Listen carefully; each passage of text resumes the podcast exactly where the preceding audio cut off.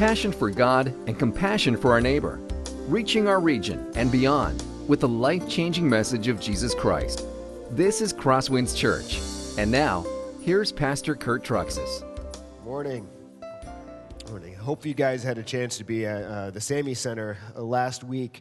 I know some of you couldn't because you were traveling, but if you weren't able to be there, I have to tell you, it was a great service. It was wonderful. The worship team did a great job.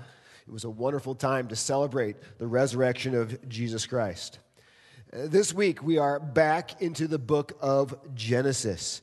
And Genesis, it actually is a very big book, if you've noticed. There's a lot of chapters in there. It covers as much history in that one book as the rest of the Bible does combined. And now, in the book of Genesis, it doesn't cover those 2,000 years of history exhaustively. Moses, the, the human writer of the book of Genesis, what he does is he goes along and he takes certain people or certain situations and he zooms in on them so we can see how God is working and what God is doing in their lives. And since Genesis 12, Moses has been zoomed in on Abraham, Abraham and his wife Sarah. And today, as we get to Genesis chapter 23, in fact, for the next three chapters, we're going to find the closing of their life story. Today begins the passing of the baton from one generation to the next generation. If you've ever been around uh, uh, the death of someone, you know how incredibly tough it is. Because today, Sarah, Abraham's wife, dies. If you've ever lost a mother in death, you can understand this day. You've ever lost a wife in death, you could understand this day. It's the passing of the matriarch. Now, um, last week we, we talked about in the resurrection how Jesus' grave is empty and that because of our faith in him that when we die jesus christ promises to bring our spirits home to be with him. But in the meantime our bodies remain in the grave until the resurrection. There's going to be death. There is going to be funerals. And as i was studying uh, genesis chapter 23 I figured that this was, seemed like a really good chapter to talk about something that we never like to talk about which is death and funerals. I mean, think about it. Death and funerals, that's worse talking about than like taxes and the healthcare system and the political election all combined. Nobody likes talking about it. But this is a very good place to, for us to do some good study and to do incredible practical and spiritual good for each one of us on death and funerals. So take out your outlines, follow along with me. How can I prepare for a funeral? Because barring the return of Christ, each one of us will either have one or and or experience one for someone we love. First thing we learn here in the text live each day of marriage like it could be your last. Live each day of marriage like it could be your last. Let's begin in the first two verses of the 23rd chapter. Sarah lived 127 years. These were the years of the life of Sarah. And Sarah died at Kiriath Arba, that is Hebron, in the land of Canaan. And Abraham went in to mourn for Sarah and to weep for her. For those of you who are trivia buffs, you need to realize I, I believe this is the only time in the Bible you find a woman's age given when she dies. Uh, I could be wrong. There may be another occurrence of it someplace. I'm not aware of it, but it just seems sort of strange. There's only one place you find a woman's age when she dies. Now, ladies, I know you are very vain about sharing your age. You never like to tell anyone what your true age is because you want everyone to think that you're actually younger than you are. And here's the problem now you have biblical precedence for not sharing your age because you don't find a lot of this in the Bible. In fact, men's ages are all over the place. Guys, we handle aging well, apparently. You know, this guy was such and such years when he died, and this guy was such and such years when he died. But ladies, You just don't say a thing. So, here's our one occurrence Sarah died at the age of 127. But by the way, I'm sure all of her friends said she didn't look a day over 100. You know, think about this. She died 37 years after the birth of Isaac.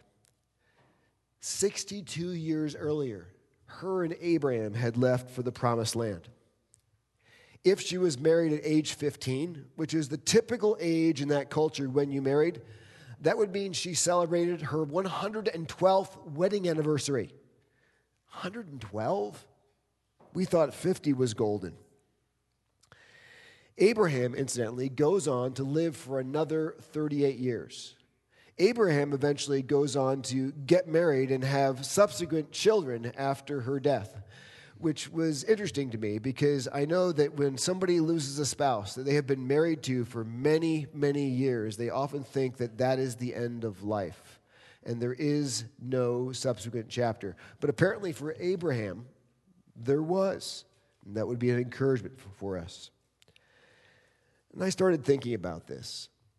It's sort of strange to me because it seems like Sarah's death is unexpected. It's like everything's going along, and all of a sudden she dies, just drops. That's just the end of it.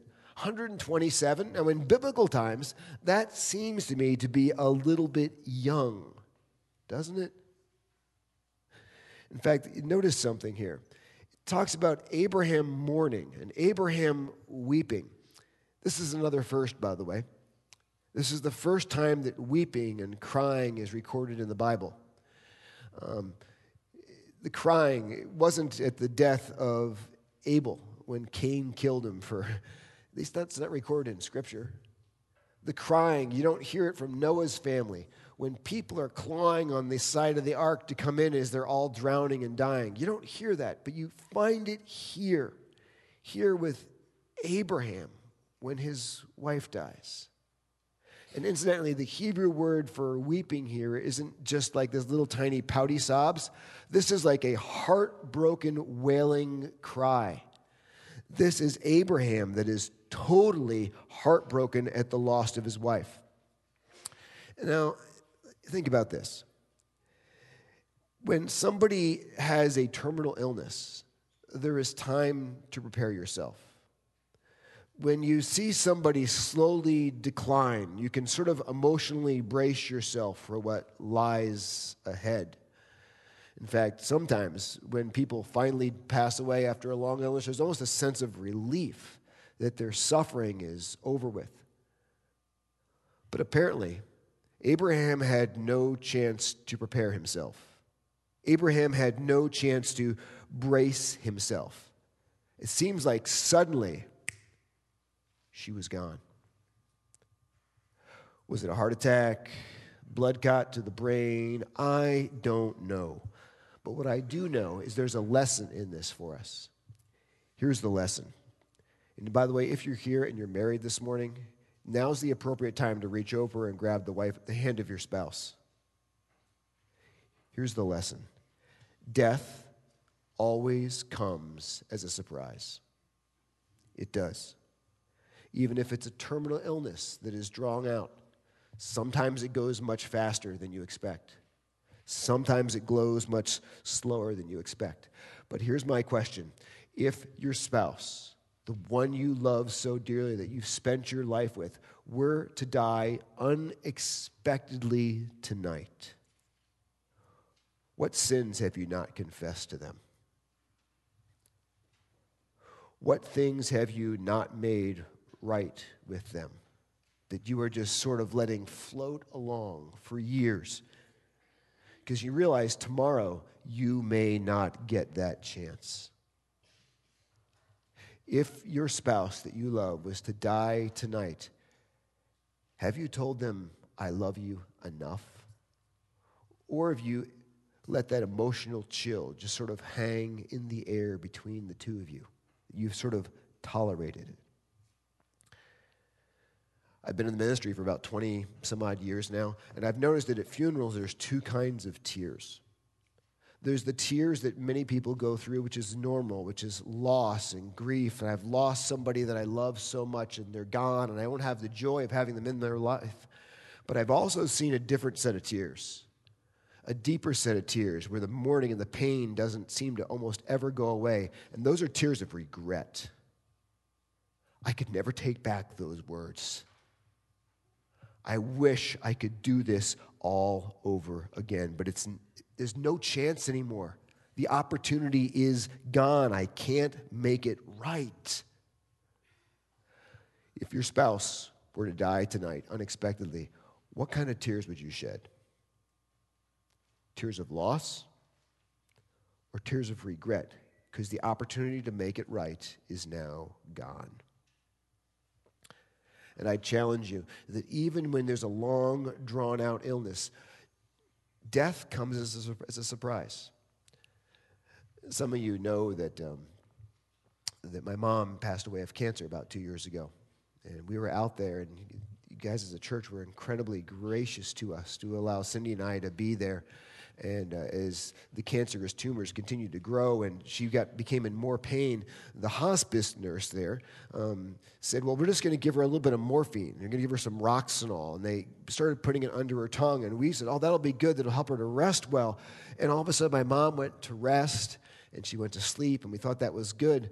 But then as she started to stir again and, and start to wake up, they'd give her more Roxanol. And I even, it went on for like days she didn't wake up. And I remember talking to the hospice nurse. I said, You didn't tell me about this. You didn't prepare me. I didn't know that I just heard the last words from my mother's mouth already. She said, Well, we, we could wake her up, but trust me, you don't want to see it. Death came as a surprise, wasn't prepared for it. My challenge for you is this live each day of your marriage like it could be your last make sure that if your spouse were to die tonight, you would have no regrets of things that you needed to confess or things that you needed to make right. Second thing we see from this text the most important day of marriage, by the way, is the last, not the first. It is. It's the last. Everybody focuses on the first day of marriage, don't they? Like you have bridal magazines bridal expos. And some ladies, you know, they won't eat for like two months so they fit into that wedding dress. and then guys, you know, they will floss, they will shave, they'll even brush their teeth. So they look their absolute best on that day, which is a reminder, by the way, ladies, take good pictures because he won't ever, ever look that good ever again. That's just the simple truth. But the most important day of marriage is not that first day the most important day of your marriage is that last day. It means that you were able to keep your promise to the end, till death do us part, for better or for worse, for richer or for poorer, in sickness and in health. And let me just tell you if you are going to make it to the most important day, which is the last day, there is going to mean to be a ton of forgiveness in your marriage a ton of compromise in your marriage, humility in your marriage. You will need to die to self in your marriage if you're going to make it through, because marriages are hard. It's not always peaches and cream. Think about Abraham and Sarah. We don't know anything about the first part of their marriage, but we do know what happened in the middle part of their marriage. And boy, was it rough. Remember, Abraham has this little nasty habit that when he gets out in public, he takes off his wedding ring. Ladies, if your husband would take off his wedding ring in public and try to be a single guy, what would you do to him? This is when you use the rolling pin, right? You whack him one. Because Abraham will go out in public and start pretending like she was just his sister, you know, nothing between us, you know, um, no kids. And twice Twice, what happened is Sarah got scooped up, and if it were not for the supernatural intervention of God, she would have committed adultery twice on him, not at her will, because of his foolish choices. And then add this up. You know, uh, it also happens that at Sarah's suggestion, Abraham gets a girlfriend in midlife. and Abraham gets the girlfriend pregnant. And then it gets worse than that. Abraham's girlfriend lives with them and Abraham's girlfriend's kid. Is that hillbilly or what? That is a tough, messed up marriage. There's a lot of forgiveness, a lot of difficulty to make it through. But by the way, as far as we know, for the last 37 years of their marriage, it was smooth sailing. Nothing in scriptures recorded about any kind of these disastrous things that happened in their relationship. So, by the way, this is an encouragement. If you're in a tough patch of your marriage right now and you say it could never get better, don't say that. It got better in Abraham and Sarah's marriage. The last 37 years, they seemed to make it through and they had better days. So, you got to look forward to this way. The not, most important day of a marriage is not the first day, it is the last day. You have to think about that way. In my premarital counseling, I am such a depressing guy. I really am. You know, because the couples come into me and they're so excited. They have those starry eyes and they can't wait to get married. And I just tell them, by the way, just so you know, guys, the commitment you're about ready to make in front of God has nothing to do with love whatsoever. It is a raw commitment to sacrifice yourself to sacrifice your time, to sacrifice your money, to literally sacrifice your life for somebody else. It is putting your life on the altar for the person that you think is just like you. But after five years of marriage, you'll discover they're nothing like you at all. Isn't that the truth? But that's what marriage is. This is why the Bible says that marriage it parallels the relationship between Christ and the church. Christ gave himself up, he gave up his life for us. And in the same way, we give up our life for our spouse, even if they change. That guy that you married who was studly, over time he could become rather portly. That woman you married who was a ravishing beauty, over time, she starts wearing sweats and a t shirt, becomes sort of homey. When you get married, you know, it's for better or for worse, sickness and in health. In fact, there may be a lot of sickness and not a lot of health. It may mean you have to give up your dreams, give up your future, give up your money. Your life is consumed in caring for your spouse as they slowly dawdle on and eventually die. But see, what matters is the last day. That's the important day, not just the first day. That person that you married that was so funny could all of a sudden become moody because maybe you discovered as time goes on, they have depression. And instead of all of a sudden giving so much energy and life to your family, they're draining. And it's give and give and give. But that's what marriage is. Just like Christ gave up his life for us. Remember, what's the most important day in your marriage is the last, not the first.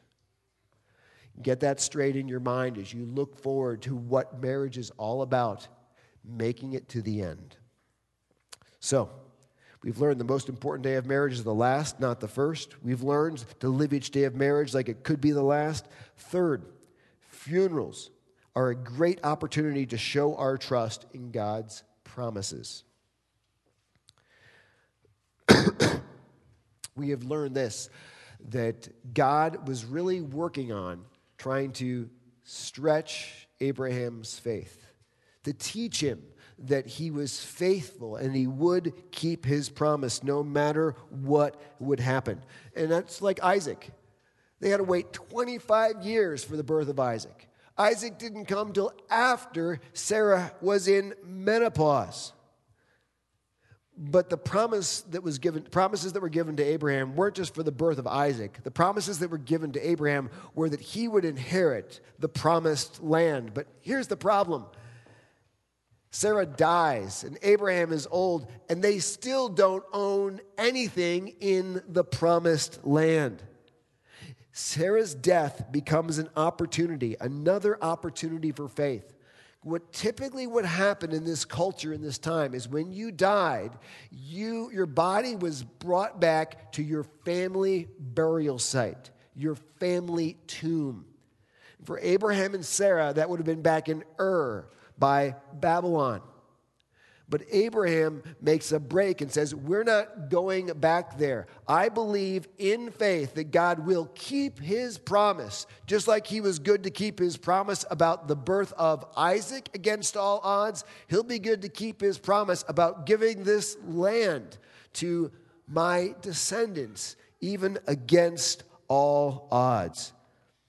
And so he says, I believe and trust that God will keep his word. Let me look at these promises. Let me just read them to you.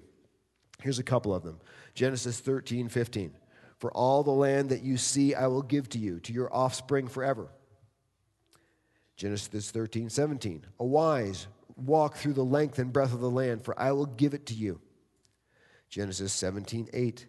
And I will give to you and to your offspring after you the land of your sojournings, all the land of Canaan, for an everlasting possession. I will be their God. So Abraham believes this. You know, God's going to keep his promises. If he didn't keep his promises when I'm living, he'll keep his promises after I'm dying. God's promises are not just for this life, but they are good for this life and into eternity. And here's our challenge for you. We often forget that God's promises to us are not just for this life. In fact, the most important promises that he ever gives to us are for the next life and therefore eternity.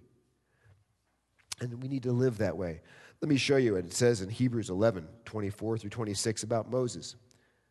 By faith, Moses, when he was grown up, refused to be called the son of Pharaoh's daughter, choosing to, rather to be mistreated with the people of God than to enjoy the fleeting pleasures of sin. He considered the reproach of Christ greater wealth than the treasures of Egypt, for he was looking to the reward. Moses lived with his eye on the promise of eternity, not just earthly joy and pleasure. That's why he chose to be identified with the people of God. Hebrews 11 22. By faith, Joseph, at the end of his life, made mention of the Exodus of the Israelites and gave direction concerning his bones. God will keep his promise. He will bring you back to the land. It's been hundreds of years, and it would actually be hundreds of years more, like 400 years more almost, until this actually happens. But Moses says, you know what? Or Joshua, Joseph says, you know what? Make me freeze dried, shrink wrapped, and pack me in a shipping container because you're going to go. God will keep his promises. Look what this says out here in Scripture.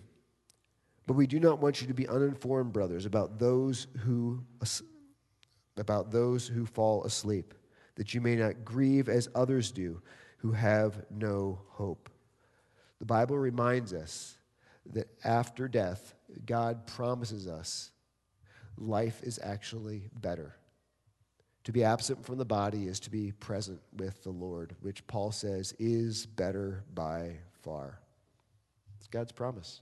In fact, in the book of Revelation, he also promises that in eternity there'll be no more death, no more crying, no more mourning, no more pain. That's a good promise, but it's not for this life, it's for eternity. Number four, the funeral is a way to show your love, not your cheapness. this will be fun. Let me just read this long text here. And Abraham rose up from before his dead and said to the Hittites, I am a sojourner. I'm a foreigner among you. Give me property among you for a burying place, that I may bury my dead out of my sight. Now the Hittites answered Abraham, Hear us, my Lord. You are a prince of God among us. Bury your dead in the choicest of our tombs. None of us will withhold from you his tomb to hinder you from burying your dead. Abraham rose and bowed to the Hittites, the people of the land, and he said to them, If you are willing that I should bury my dead out of my sight, hear me and entreat for me Ephron, the son of Zohar, that he may give me the cave of Machpelah, which he owns. It is at the end of his field. For the full price, let him give it to me in your presence as property for a burying place. Now Ephron was sitting among the Hittites, and Ephron the Hittite answered Abraham in the hearing of the Hittites, of all who went in at the gate of his city. No, my Lord, hear me. I give you the field. I give you the cave that is in it. In the sight of the sons of my people, I give it to you. Bury your dead. Then Abraham bowed down before the people of the land, and he said to Ephron in the hearing of the people of the land, But if you will hear me, I give the price of the field. Accept it from me, that I may bury my dead there. And Ephron answered Abraham, My Lord, listen to me. A piece of land worth 400 shekels of silver? What is that between you and me? Bury your dead. Abraham listened to Ephron, and Abraham weighed out for Ephron the silver that he had named in the hearing of the Hittites 400 shekels of silver, according to the weights current among the merchants. So the field of Ephron in Machpelah, which was to the east of Mamre, the field with the cave that was in it, and all the trees that were in the field throughout its whole area was made over to Abraham as a possession in the presence of the Hittites before all who went in the gate of the city. The way this story starts to unfold, Abraham is going to bury his wife in the promised land.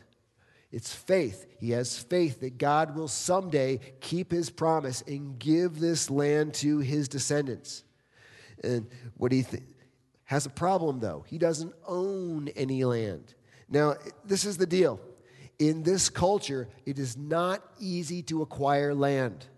Land is typically owned by the family and it is passed from fathers to sons. That's the only way to get it. It's sort of like farmland in Iowa. The only way you get it is you marry into it, right? Now, here's the deal Abraham is not going to be marrying into the Hittites. They're pagans. You're not going to be doing that. So he, for the most part, his idea of acquiring land is pretty much not an option. So he tells the Hittites his situation. I've got to bury my dead. I want, I want a tomb to be able to do it. And the Hittites are like, Oh, you're a mighty prince. We love you. No problem. You can bury your wife in any of our tombs. Sounds good, except here's the problem. What would it be like if you buried mom in an all Hindu cemetery? What kind of message would that send to subsequent generations who didn't know mom's faith and came and looked at her grave? What would it be like if you buried mom in an all Muslim cemetery? What would that say to the grandchildren who came to visit her? Probably not the message you wanted to leave. So Abraham's like, you know, no, I can't do that, guys. I need to acquire a, a place for my own burial rites. And he asks, Can I get this field? This field? Um, and the idea is, he says, Can I get this field from Ephron, the Hittite? And Ephron's like, oh, oh, you know, it's okay. You don't just need the cave. Excuse me, I meant to say he wants the cave from Ephron. He says, You don't just get the cave, but you need to get the field with it. What this is, is Ephron is trying to drive up the price. It's like a package deal, you know? You get the two things together. And it gets to what, what happens is sort of interesting here because it sounds like Ephron just offers to give him the field. That's not exactly what's going on here. In the Middle East, what they do is they have a very nice bartering system. And it always starts out with saying, Oh, I give you, I give you. They're not really giving you anything. What they're doing is trying to get you interested in something. Let me show you something. Isn't this thing nasty? All the guys are like, This is cool. And the girls are like, What in the world is that? They're turning their, their, their noses up at it. Let me tell you about this. I was uh, when I was younger, I went on a number of mission trips. And, you know, when you go on a mission trip as a young guy, you're always looking for a cool souvenir. And um, I was in South America, and there was the street vendors, and like all the guys are getting the chin- chintzy souvenirs, and I saw this thing, and I thought this thing is so cool. It's got like a tiger claw over here. It's got some kind of really gnarly animal on it with a long tooth on it, and it's got knives in it. Uh, this is this thing is pretty cool. And so I started to talk to this guy on the street vendor because this thing was more expensive and I had money for it. And I'm like, hey, how, how, much? How much? And they give you the price. And the deal is, I was told in mission school, they give you the price, but they don't expect you to pay the price. See, what they're looking for is this little game that takes place where you start to barter back and forth. He said the price. I'm like, no, no, no, no, no, that's too expensive. No, no, no, no. And he goes, no, no, no, I give it to you for less. And we start this back and forth and back and forth. And eventually we meet somewhere in the middle, and I end up with this really gnarly looking piece of roadkill, which I bring home. By the way, this is pre 9 11. I'm not sure I would have gotten this on the plane. I bring this home and I'm like, this is the coolest thing. I go show all my posse friends, you know, about this really nasty set of knives I have. And, and guess where I hang it? Over my bed in my room. And to my mom and my dad are like, I cannot believe this. And in fact, uh, I had it up there for a few years. And when I eventually moved out and the room was there still, my parents asked me if I would come home and take it down.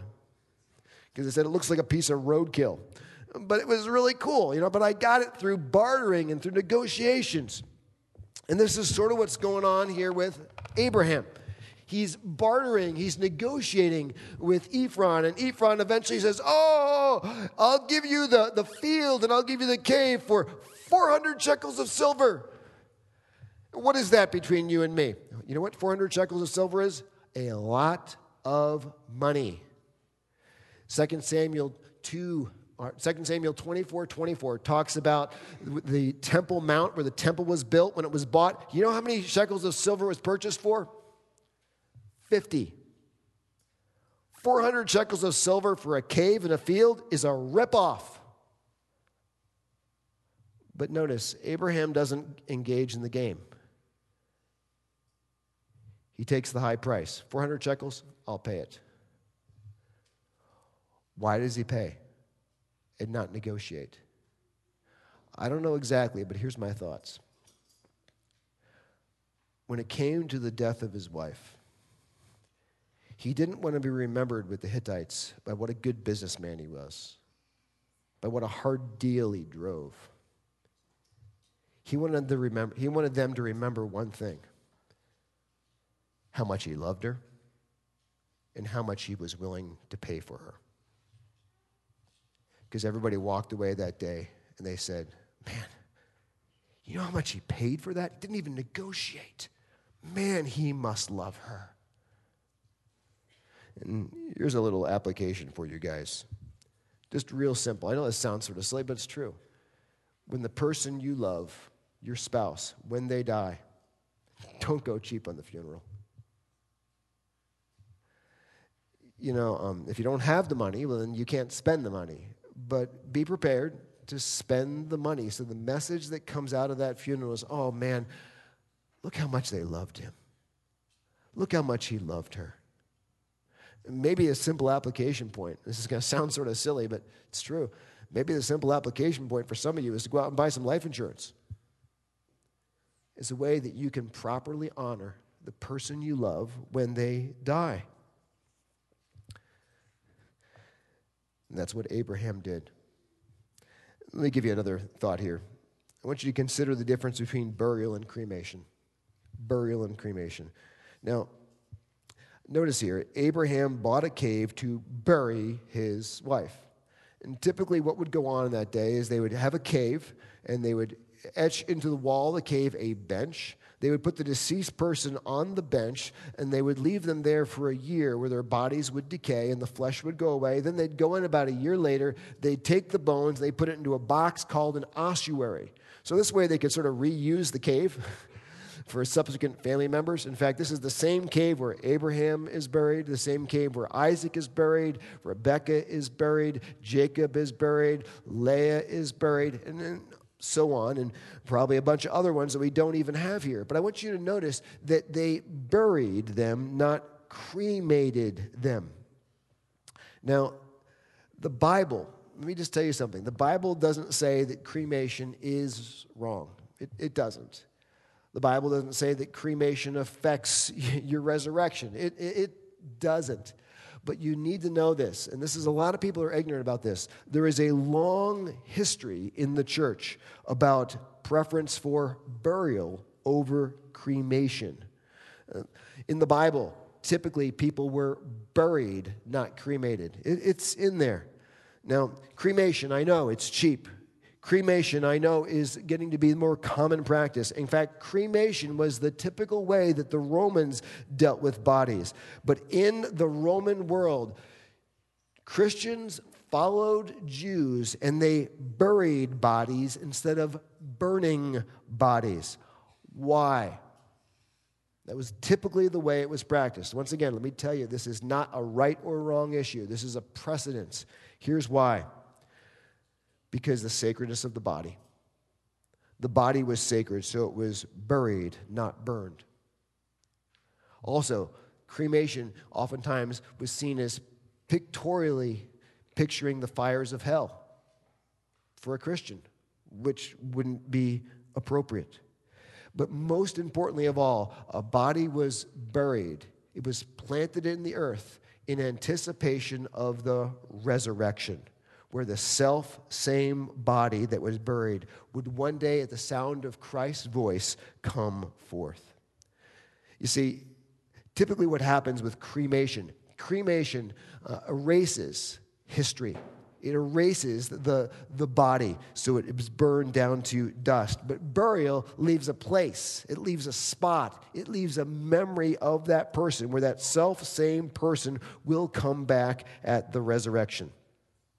Rome. It was a very cremation orientated culture. But in that culture, Christians, in statement of the resurrection, in statement that they were coming back, not just their spirit, but their body as well would be raised from the grave, just like Jesus Christ, they buried.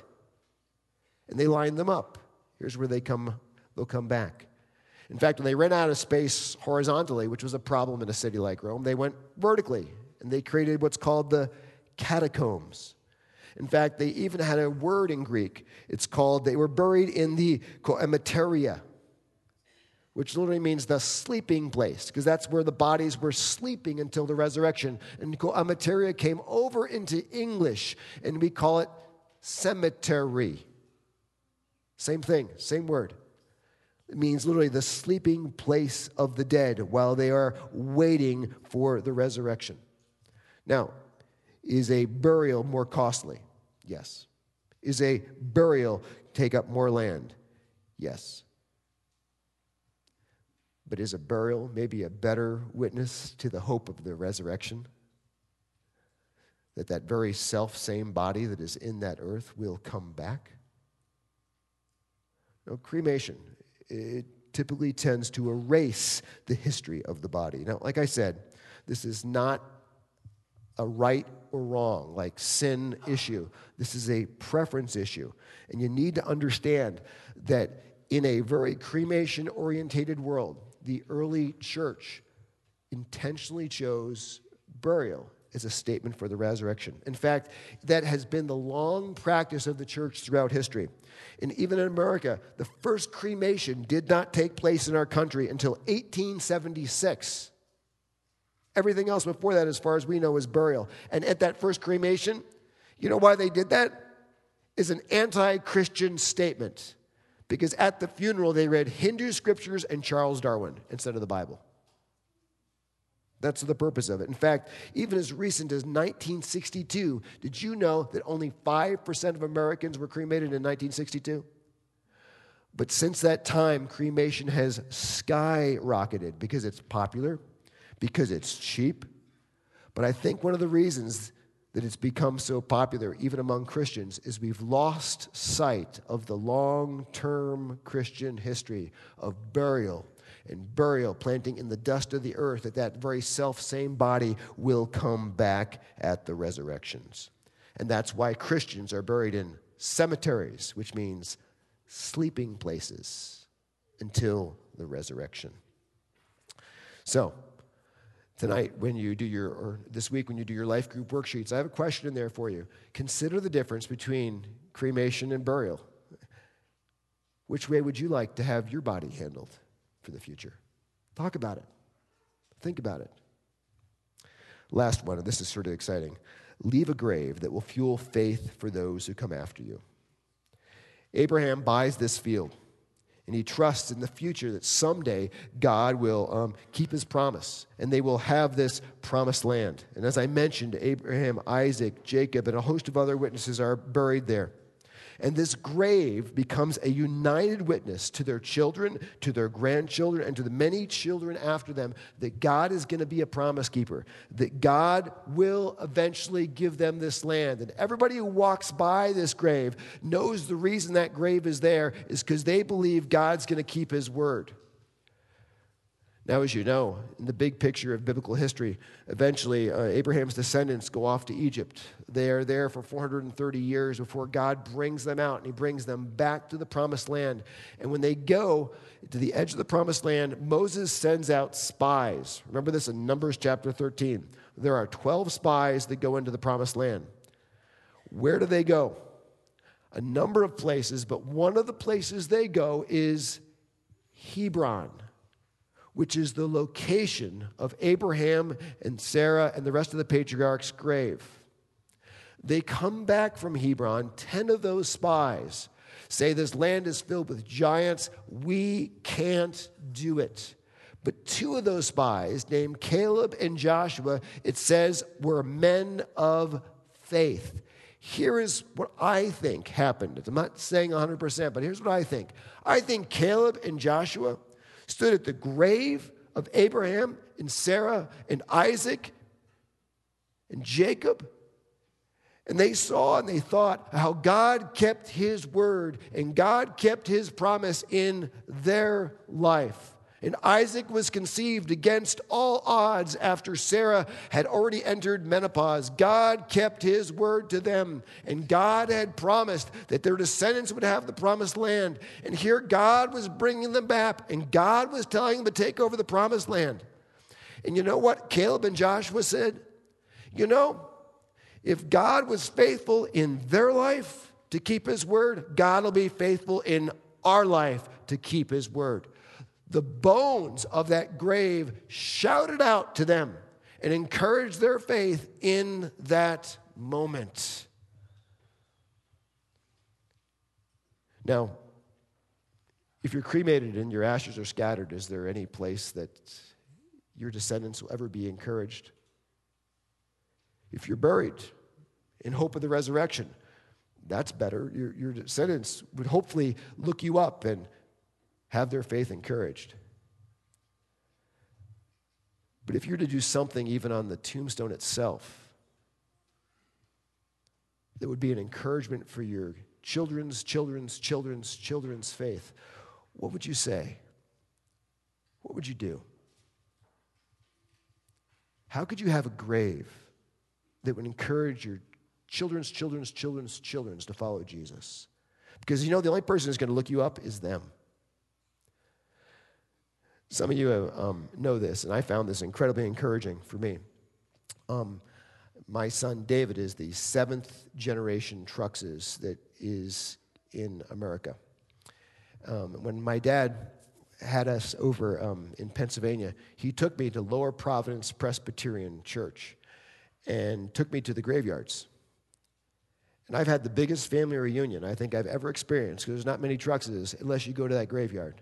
There is just all over the place, Trucksess graves. And the oldest ones, what I love about them is they have a testimony of their faith in Jesus Christ. Let me show you just two of them. The first one, that's David Trucksess, born in, died in 1897. Uh, president of the board of trustees of that church for 45 years. I didn't know, like, he was Dan Foot. That's what he was. I mean, that's what he was. Every single time the church was open, he was there. He took following Christ so seriously that he was a leader in the church for 45 years. You know how that encouraged my faith? Let me give you another one. Andrew Trucksess, organist of Lower Providence Presbyterian Church for 45 years. Next generation took Christ seriously in the church every time the doors are open, serving Christ as long as he can for as hard as he can. And then I'm sitting here at the time I'm reading this, I'm studying to go in the ministry. And you know what that did for my faith? You know how those graves spoke forth encouragement for me? Your ancestors were leaders in their churches. They gave their life for Jesus Christ to serve him. And God has called you to do the same. You're in line with them. God was faithful in their life, He'll be faithful in your life all the way through. Here's my question for you my one homework assignment for you when you go to lunch today. If you were to leave something on your tombstone that would encourage your children's children's children in their faith, what would it be? What would it be? And with that thought, let's pray. Dear Jesus, funerals remind us that we don't go on forever. But the legacy of our faith can reverberate down the canyons of time to be encouragement to our children and to our grandchildren and our great grandchildren and for generations that follow. I pray that you would help us to live faithfully and, and honorably to you, that we would invest well in our life, Lord that if there's things that need to be made right between a husband and wife, they would, they would confess it and make it right because you never know how long you have to go. And Lord, I ask that you would help us to think clearly about what kind of legacy we want to leave behind, even what kind of things we want done with our body, whether we're buried or burned, and what we want on our, our tombstone. I ask, Lord, that you would help us to encourage others in Christ right here where we live today. But I ask that even after our death, that you would use our life to encourage others in Jesus. And may even our grave be an encouragement to those who follow in our footsteps. We ask this in Christ's name. Amen. This has been a presentation of Crosswinds Church. More of Pastor Kurt's sermons can be found online at crosswinds.tv. Thanks for being with us and may God continue to enrich your life.